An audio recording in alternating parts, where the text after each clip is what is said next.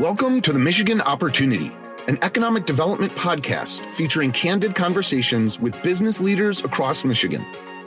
You'll hear firsthand accounts from Michigan business leaders and innovators about how the state is driving job growth and business investment, supporting a thriving entrepreneurial ecosystem, building vibrant communities, and helping to attract and retain one of the most diverse and significant workforces in the nation. Hello, my name's Ed Clemente. I'm your host today, and we're fortunate to have Sue Tellier. She is the owner and president of Grand Rapids-based Jetco Federal, a supply chain management and logistics company. Is that correct? Everything I said there, Sue? That is correct so far. Ed, you have not messed anything up so far. You've gotten off to a great start. Thank you. Well done. Thank you. And I should also mention that we have known each other a while. We worked together in the legislature, so the friendliness has been longstanding between us. So, but I just want to thank you very much, though, Sue, seriously, for doing this. And I know you're pretty busy. Why don't you tell people real quick sort of what Jetco is, just in your own words?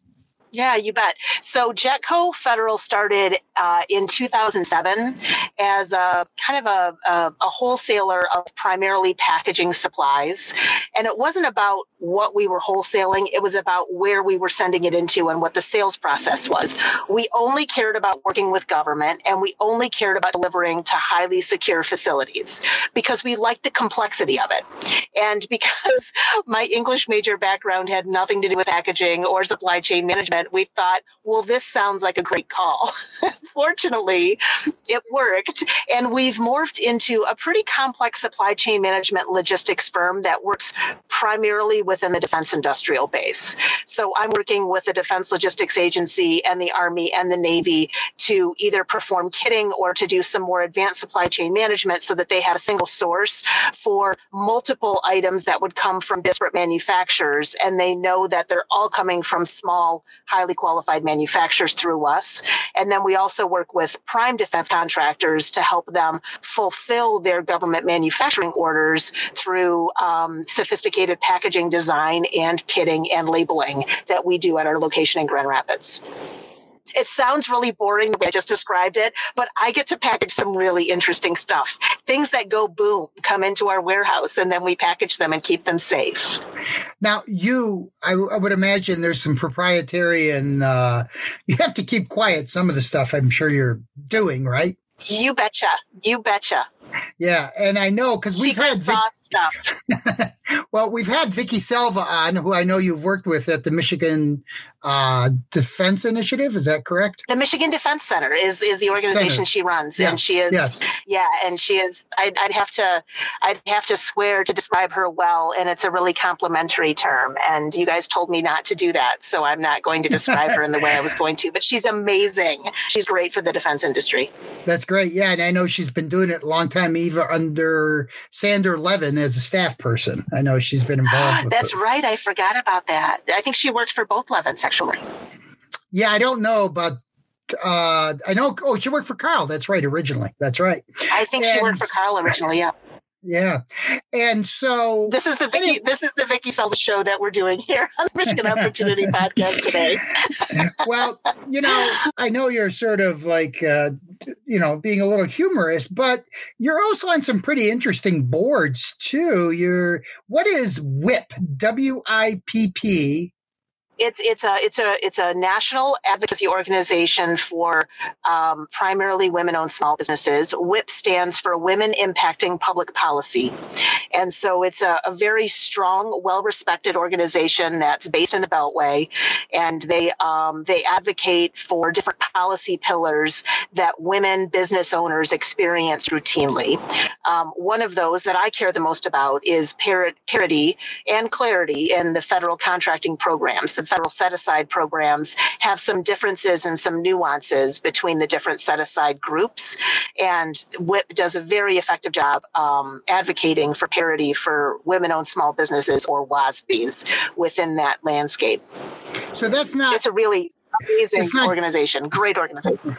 Right. It's not just defense, though, right? It's no, it's not. It's small not. Business. But okay. I am also involved in Women in Defense, both nationally and in the Michigan chapter, another really stellar organization. In that one, it's not necessarily an advocacy organization. It is a connectivity organization where there's a recognition that welcoming people to the defense industrial base that maybe have been underrepresented or not brought along in the quantities that we would like to have them brought along.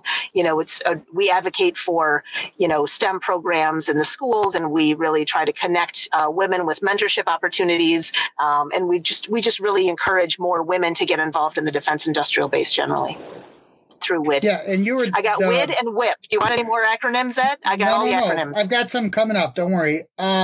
Cool. You're the vice president, actually, of the Women in Defense for the Michigan chapter. Is that correct? Yeah, and nationally. I'm actually also on the National Council, and I'm the vice chair for WID National and the vice president for WID Michigan. Wow. I have a hard time saying no, apparently. Yeah, well, time management's very important, as you might know. Time management. I got to work on that.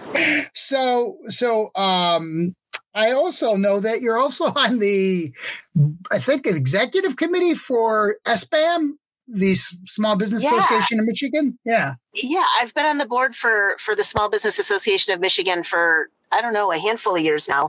And I'm on the executive committee as their second vice chair. And SBAM, for anybody who doesn't know, is the strongest and most well-respected small business advocacy organization in the nation. It is just what they do in Michigan. You know, there's 28,000 plus small business owners that are members, and you can't join the organization unless you're a small business owner. So it's just a really special camaraderie where you can, you know, there's idea sharing, there's information sharing, there's failure sharing, and it's just a really powerful organization. And you just got a new executive director there, right? Or president? I don't know what his title is. We did. I don't know if you heard this guy before, this Brian Calley fellow. I don't know. He's been around in Michigan a couple of times. Yes, Lieutenant Governor, right. Yeah. He's done something or another in Michigan. I don't know. But he's, you know, the interesting thing about Brian Calley joining SBAM, he joined us, it feels like 1,000 years ago, as our president, because he's always been such a good friend to small business that having him join the organization from a full-time perspective seemed like such a natural. And then with our longtime CEO, Rob Fowler, transitioning out at the end of this year, Brian stepping in to take both of those roles. So he'll be president and CEO as of January. And that really sort of segues into how we met each other. You were working in the House leadership office, right? And it's true. And then he wasn't Lieutenant Governor then, but he was Representative Calley back then when I served with him in the House. We were on a couple committees together, actually. So he was always pretty good. Yeah, I wouldn't be surprised if... And I didn't. You chaired something economic development-y. I mean, your life is really always been centered on economic development. Yeah, I mean, I know this isn't about you, but I mean, you had a pretty esteemed career in the legislative branch. I mock you, but, you know, your service was, you know, noticeable. Well, the podcast is your podcast. I'm just the host and the amplifier for it. I'm just going to go ahead and take over and start asking the question. I think you already did since the beginning. Sorry.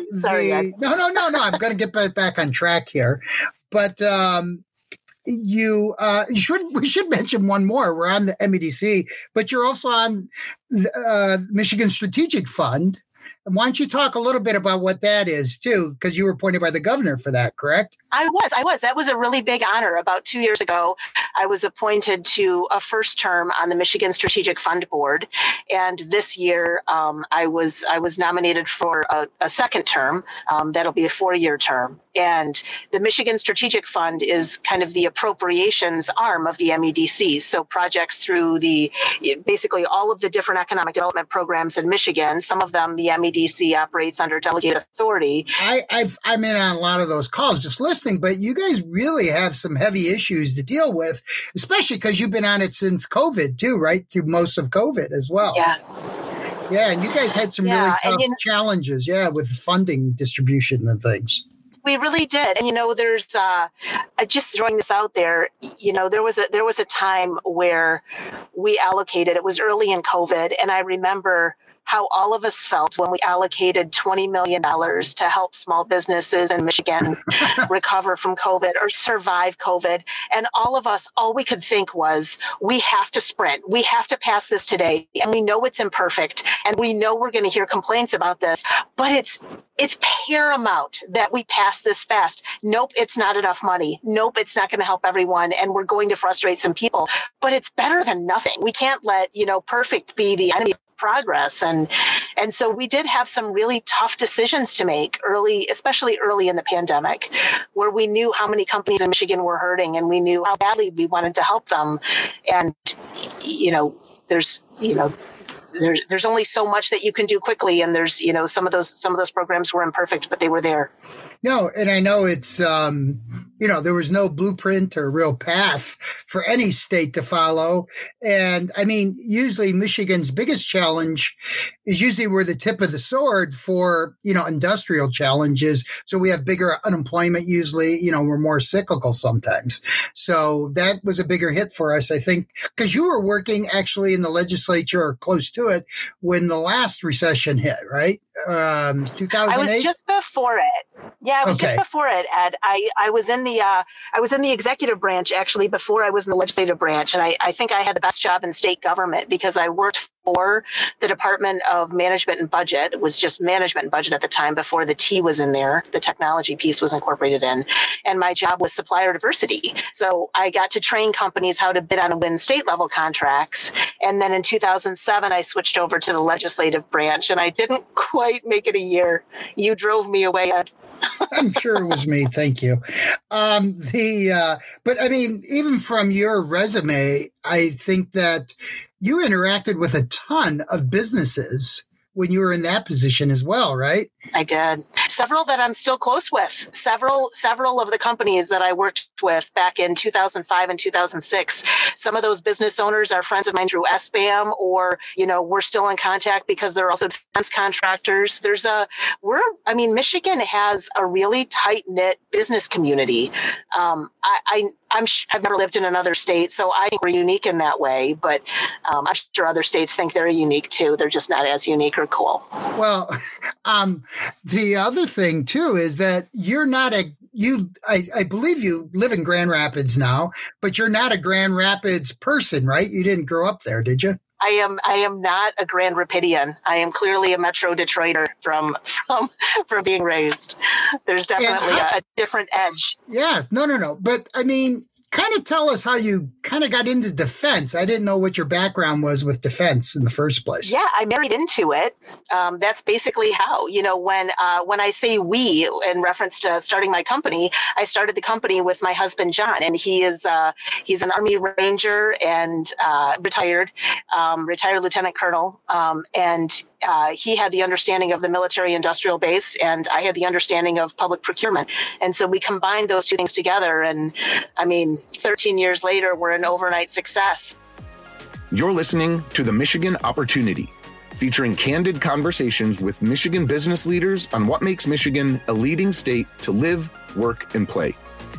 Listen to more episodes at michiganbusiness.org/podcast. So, like, what are some of the unique, you know, sort of nuances for defense? Because, I mean, potentially people are going to listen to this podcast, say they wanted to get into that sort of business or the supply chain if they're manufacturers. What do you kind of tell people how to get involved even? Well, it's a great question because you can really waste a lot of time thinking that it's something that it isn't. And I think the best favor that I can do to any small business owner, especially small business owner, is to help them maximize their time and focus their resources. The Department of Defense demands the highest quality contractors. And they should, because there's a lot at stake.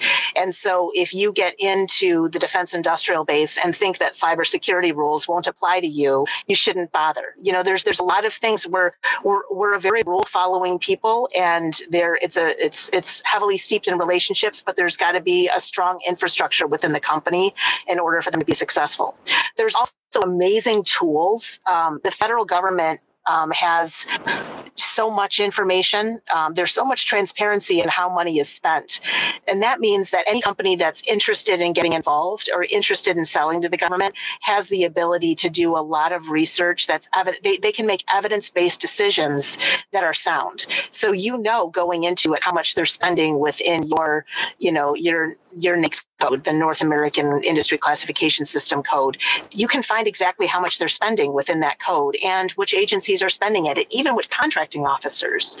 But the fact that there's so much information also means it's harder to get through it. It's harder to take that information and slice it and dice it to make sense. And actually, just going back to Vicky Selva and Michigan Defense Center Love Fest, that's one of the great things that the MEDC has programming in is helping small businesses understand how to get into that defense industrial base and do it the right way. And I would imagine you already kind of led into this question, what challenges and opportunities do you see sort of around the horizon for you that, I know you mentioned cybersecurity as one, but what else do you see sort of, especially in your sector, you know, Department of Defense? I'm sure you do DARPA stuff too, I would guess. I don't know everything you do. You know, I'm not, you know, DARPA is amazing. I'm not, the R&D capabilities that I have aren't quite at the DARPA level. We look more at some small business innovation and research, cyber opportunities that have to do with sustainable packaging or alternatives to single-use packaging that the Army and the Defense Logistics Agency has put out. So there's a little bit of R&D in my world. I think when I look at challenges that are both obvious to us and probably also around the corner. You know, cybersecurity is not one to be understated. The Cybersecurity Maturation Model Certification program has just undergone a lot of changes. We made a pretty strong commitment to compliance with CMMC early on, and we don't regret a single decision that we made in investing in that. We are, as a company, we are strong in that area. Around the corner, you know, when President Biden first took office, one of his first executive orders really addressed resiliency in our domestic supply chain. I mean, you can't pick up your phone or open your computer or pick up a newspaper without seeing something on the front page that has to do with supply chain challenges. So many of those are because of cargo coming in, right? So when we really look at that resiliency domestically, I think we'll see a lot more focus paid on American manufacturing and really identifying those sectors. It's not just about the chips going into cars. It's about, you know, the rest of the peripheral equipment that goes into making mortars or even the foam that's packaging mortars. I mean, I think we have maybe two domestic manufacturers of fabric, you know, really looking into where those investments need to be made and how we're using those companies. So I think the expertise of supply chain professionals and logisticians is going to become increasingly relevant. So all of the people that went to my alma mater, Michigan State, and majored in supply chain management, I'm super jealous of them because I was an English major, and that expertise is profound. And they were probably there thinking, I didn't pick a very sexy or glamorous major, but look, they totally did. We need those brains. I think there's a lot of interesting there. You might get a chance. We interviewed Dr. Melnick. He's like head of the department for supply chain and logistics. I'm giving plugs to all your other guests. This is amazing. Well, it's an ecosystem we've created on our own. So the other thing, too, is that, you know, as you do this, Michigan must also be a very fertile place because we have so much manufacturing. People are doing stuff. And so it's just sort of maybe a technology transfer of some of the products that you can use for some of your clients too, right? Absolutely. Absolutely. And we, you know, Michigan is, you know, I really like to brag about the defense industry here because it's so strong. I mean, pretty much any joint vehicle program has some kind of tentacle in Southeast Michigan because of the Ground Vehicle Center here and TACOM and Warren. I mean, we have such expertise and such respect nationally for what we do in the automotive industry, and that has transitioned into defense automotive too. So our, you know, the I've already bragged about Women in Defense, but the National Defense Industrial Association's Michigan chapter is one of the strongest in the country. The Association of the United States Army, same thing. The Arsenal of Democracy chapter here in Michigan, really well regarded because we have such interesting programs in Michigan, and that attracts some of the really large defense primes. You know, we have General Dynamics Land Systems here. We have BAE Systems here. We have, you know, AM General. We have great industries in Southeast Michigan because of the Department of Defense. Yeah, and I know our aerospace industry is growing too, as sort of a byproduct to some of that too. For sure. And we see that a lot in West Michigan too. We see a lot of aerospace in West Michigan. I feel like I'm fangirling on the Detroit area. My roots are there, but I mean, Grand Rapids has some really interesting economic development initiatives, and aerospace is really strong there. Yeah, no, I'm sure you're there for a reason. That's good. Beyond John. I'm married into it. So the last couple of questions are, if you could maybe give anyone some career advice, and you just sort of did actually with your Michigan State and supply chain, but what would you tell people to get into if you could go back and talk to yourself, which you sort of just did when you want to change your English major? But what else would you suggest for anybody that's, you know, either mid-career or just going to college or whatever you think? I would also say, and again, I really only know Michigan as a comparison. I've never lived anywhere else, and I don't want to. But find a mentor, because the mentorship, the people willing to mentor young rising professionals or emerging leaders. I mean, I see it within the defense industry, but I also see it within the supply chain management industry. There's a lot of interest in taking some of those emerging leaders and really helping them identify their career path. We have at Jetco, we have a fair number of younger employees. We really encourage them to get involved in those initiatives. Each one of our employees has a professional development plan that we're trying to nurture. You know, if you're in college, you own, nobody else owns your career development. And so really looking at that, embracing it, writing down a plan and finding somebody to hold you accountable for that plan is really, really powerful. So sorry for all the English majors out there. That is a regret. I mean, I can write well in any field, and having an area of expertise and seriously, learn how to write. Oh my gosh, there's so many bad writers in the world. I cringe when I get emails sometimes, not from you, Ed. Your emails are sound. You're a solid writer, Ed. You've done well. I don't judge you. I don't judge you when I get email. Well, thank you for that. My mom will be happy the Catholic school's paid off. You're welcome. Right. So the last question I have for you is, what is your favorite thing in Michigan to do or to visit, or, you know, what do you like best about living in the state? You're a good proponent for it. It is Lake Michigan. It is absolutely Lake Michigan. I can't imagine not having access to Lake Michigan. That thing is amazing. Those waves, come on. If you're having a bad day on Lake Michigan, you're not trying. Well, I think that you should talk to some folks about getting some more promotions for you, maybe to get some rooms on the lake. I have a story for you, Ed. I'm sure you're cringing right now, but I think it was 2019 or 2020, we were on the Inc 5000 list. Jetco Federal was on the the list of the fastest 5,000 growing companies privately held. I just totally hacked that, but you get what I'm saying. And it was a big deal. I mean, the growth that we had was the fact that we managed it. Oh my gosh, it was a big deal. And actually, the MEDC came in and did a little video segment with us about why Michigan is our home. And that really forced me to think quite a bit, not just about why I like it here in terms of like, cool, I get to go to a lake. I mean, anywhere in Michigan, you could drive 2 hours and be on a lake, right?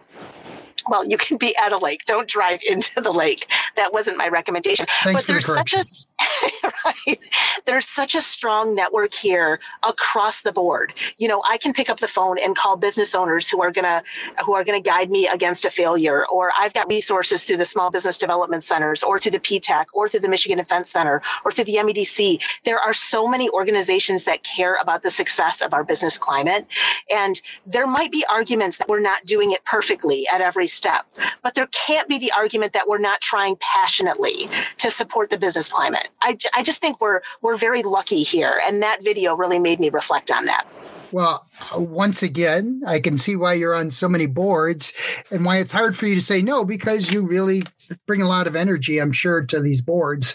And I do. I mean, that's seriously, I know I've known you a while, but I know you're really being successful over there. And I really wish you the best of luck. Once again, it's Sue Tellier, owner and president of Jetco Federal. Thanks again for doing the show today, Sue. It was super fun, Ed. You did a great job. Yes, thank you. And don't forget to tune in next week when we have Olga Stella, Executive Director of Design Corps Detroit and Vice President of Strategy and Communications for the College of Creative Studies. Olga will talk a lot about how we get into creative discussion on design, form and function, art, business, their international footprint, and a long learning history. The Michigan Opportunity is brought to you by the Michigan Economic Development Corporation. Join us and make your mark where it matters. Visit michiganbusiness.org/radio to put your plans in motion.